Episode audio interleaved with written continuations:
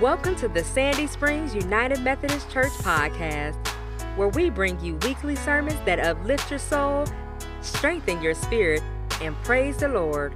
Whatever your reason for listening, we're grateful for you spending your time with us. May God open your heart to love and your ears to hear. Our lesson this morning is from Matthew chapter 5. Listen for the word of God. Our ears are open. You are the salt of the earth, but if salt has lost its taste, how can its saltiness be restored? It is no longer good for anything, but is thrown out and trampled underfoot. You are the light of the world. A city built on a hill cannot be hid. No one, after lighting a lamp, puts it under the bushel basket, but on the lampstand and gives it light to all in the house. In the same way, your light shines before others, so that they may see your good works and give glory to your Father in heaven. Do not think that I have come to abolish the law or the prophets. I have come not to abolish, but to fulfill. For truly I tell you, until heaven and earth pass away, not one letter, not one stroke of a letter will pass from the law until all is accomplished. Therefore, whoever breaks one of the least of these commandments and teaches others to do the same will be called least in the kingdom of heaven. But whoever does them and teaches them will be called great in the kingdom of heaven. For I tell you, unless your righteousness exceeds that of scribes and Pharisees, you will never enter the kingdom of heaven. This is the word of God for us, the people of God. Thanks be to God. Please be seated. Let us pray. May the words of my mouth and the meditation of all of our hearts be acceptable in your sight, O God, for you are our rock and our Redeemer. Amen. Who are you? In my house these days, if you ask that question, the answer is often Elsa, Chewbacca, Buzz Lightyear, Daniel Tiger. My children are three and six, and their imaginations are wild and vibrant and full in the best ways. And not only do they readily take on the identities of these characters that they love, but they put them on us. So, mom, you are Olaf, or you're a monster who's chasing me around. You're a stormtrooper, and I'm gonna get away from you. Sam, my three year old, sometimes wants me to be a puppy dog and get on the floor on all fours and eat pretend food off the floor, don't you? yeah, sometimes I do it and sometimes I don't. My sister in law, Alex, my brother's wife, uh, for a long time worked for Disney. She has a graduate degree in movie production, and she worked on Disney movies like Moana and Wreck It Ralph and Tangled. She definitely wins the coolest aunt prize. None of our other siblings or their spouses have a chance uh, when that is her job. One of the many benefits of that job was she got deep, deep discounts on Disney merchandise. So for years, she would send us costume after costume after costume. So we have princess dresses complete with tiaras and, um, and shoes. We have a full Woody costume with a cowboy hat and a little bandana and the cutest little boots that you've ever seen. Sadly, she no longer works for Disney. And sad for me, actually, she got a promotion with a different company that's better for her. So it's a selfish sadness. But we don't get all of these costumes anymore, uh, which is the definition of a privilege problem, I know. But we do, for the moment, have these costumes uh, that they love. So they have countless opportunities to put on the costumes, to try on these multiple identities, sometimes within moments of one another. And they do it boldly and they do it with joy. Who are you? This is, of course, the title of our worship series for January and February. It's on the front of your bulletin. You're invited to wear name tags each week. Who are you? Well, we put our name, that's one answer to our question, so that we can let one another know who we are. It's an act of hospitality for our guests who show up to worship. It allows an even playing field. It allows us to call one another by name, which is a gift. So, one way to answer the question, Who are you? is by saying your name. But of course, all of us carry within ourselves multiple identities. Who are you?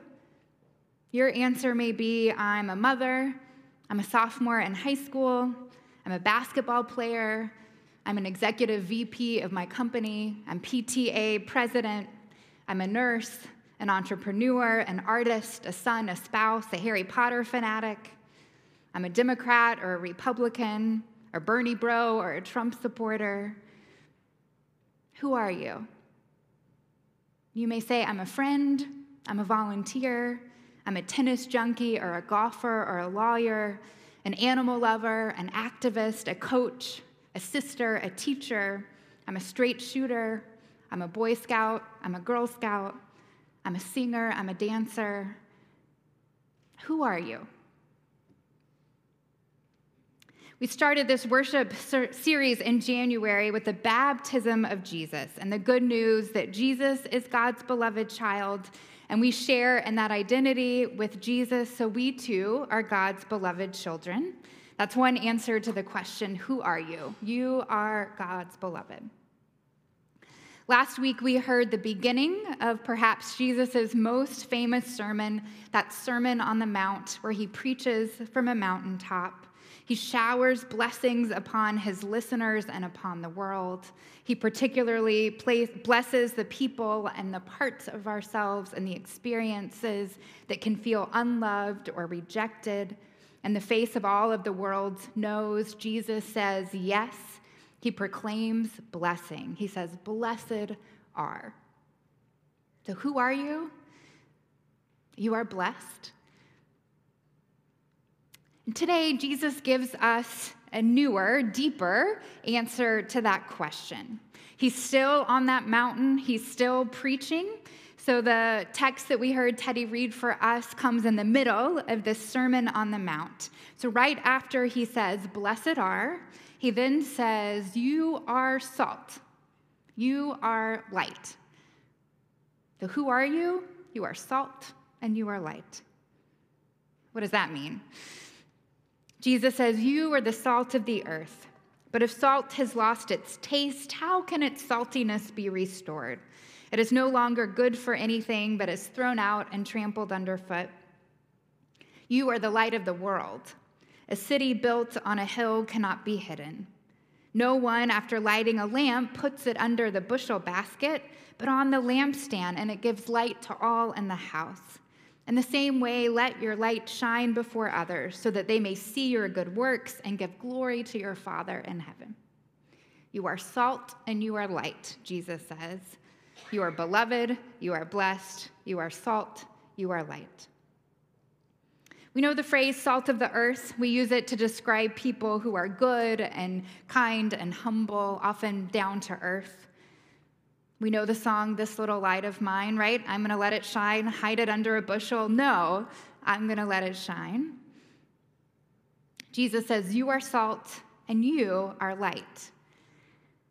Now, in John's gospel, he says, of course, that Jesus is the light of the world. The light has come into the world, and the darkness cannot overcome it. That is true. We believe that. We proclaim that good news.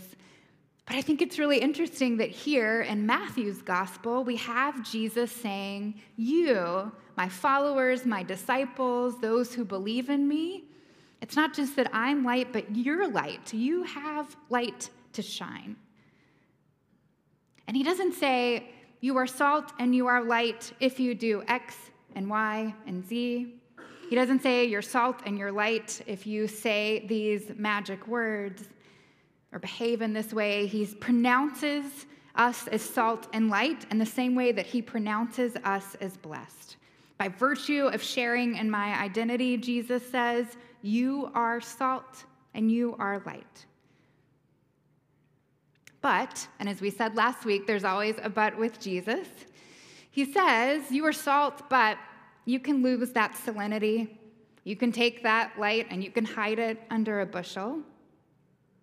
The good news is that it is true, is that you, every single one of you, you can season the world, you can preserve it, you can keep people from slipping.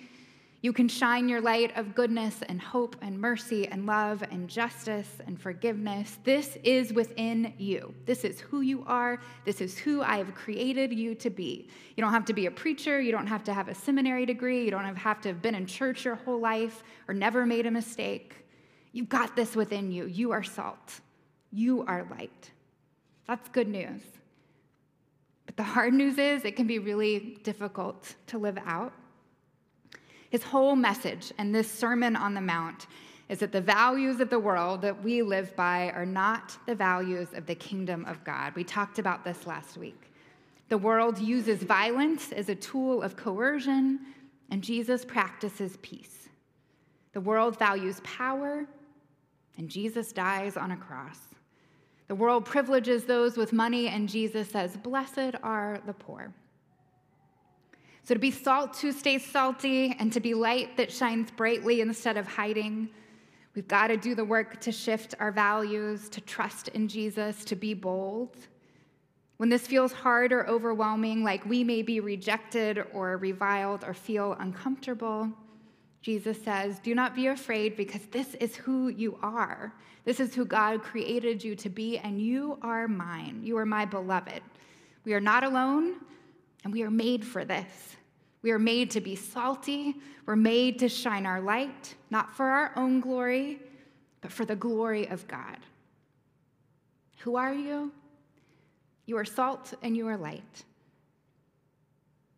We are, of course, all of those others, identities that we named and more.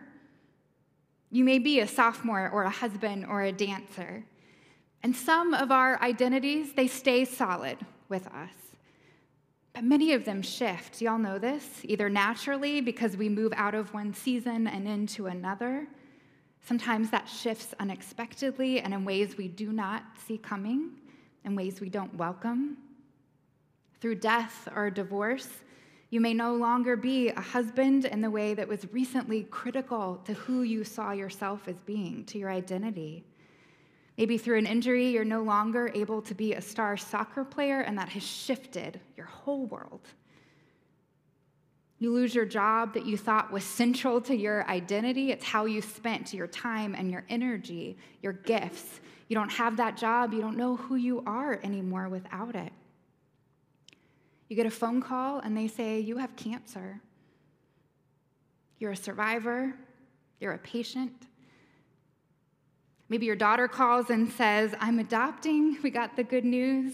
And suddenly you're a grandparent.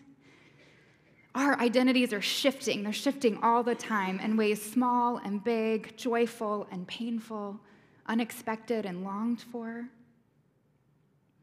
As adults, we may not put those costumes on and off all the time, shifting our identities wildly and joyfully. But we do try to figure out who we are.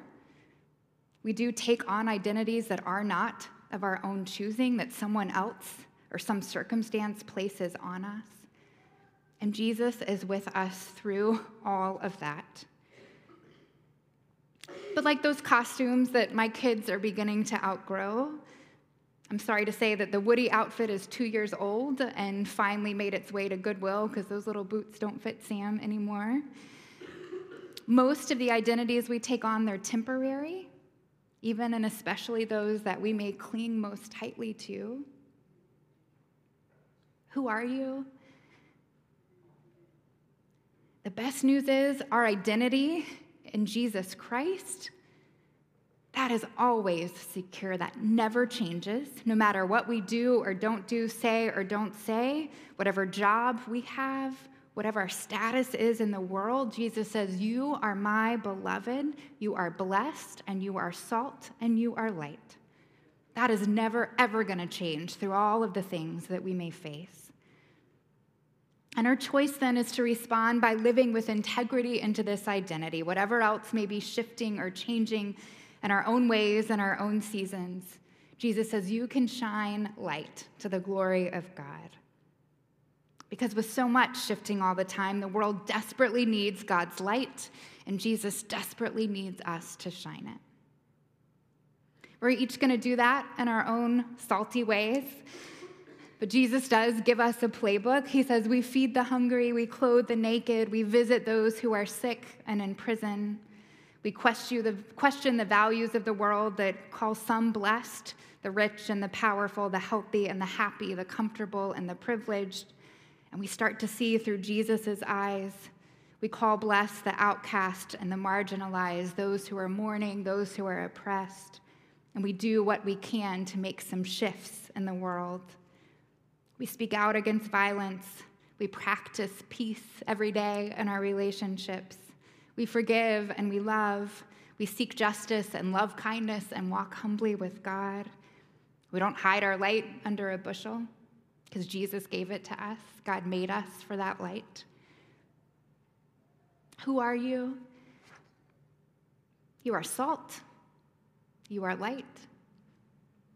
You are light. Know that. Believe that. You are light. This is who Jesus says you are, no matter what other identities we are living into or putting on or taking off or shifting in and out of. I hope that all of us today can know that we are that light and be bold enough to shine it wherever we go for the glory of God. May it be so. Thanks be to God. Amen. But as you go forth this day, go forth with this blessing. Leave this place knowing that in Jesus Christ, you are salt and you are light. May we be a people, no matter else what is going on, that are unafraid to shine our light to the glory of God. Go forth with that good news and the peace of Christ. Amen. Thank you for listening to the Sandy Springs United Methodist Church podcast. We hope that you have found our podcast helpful and hope to be in ministry not only to you, but with you. For more information about Sandy Springs United Methodist Church, please visit www.ssumc.org. Until next time, may God bless you.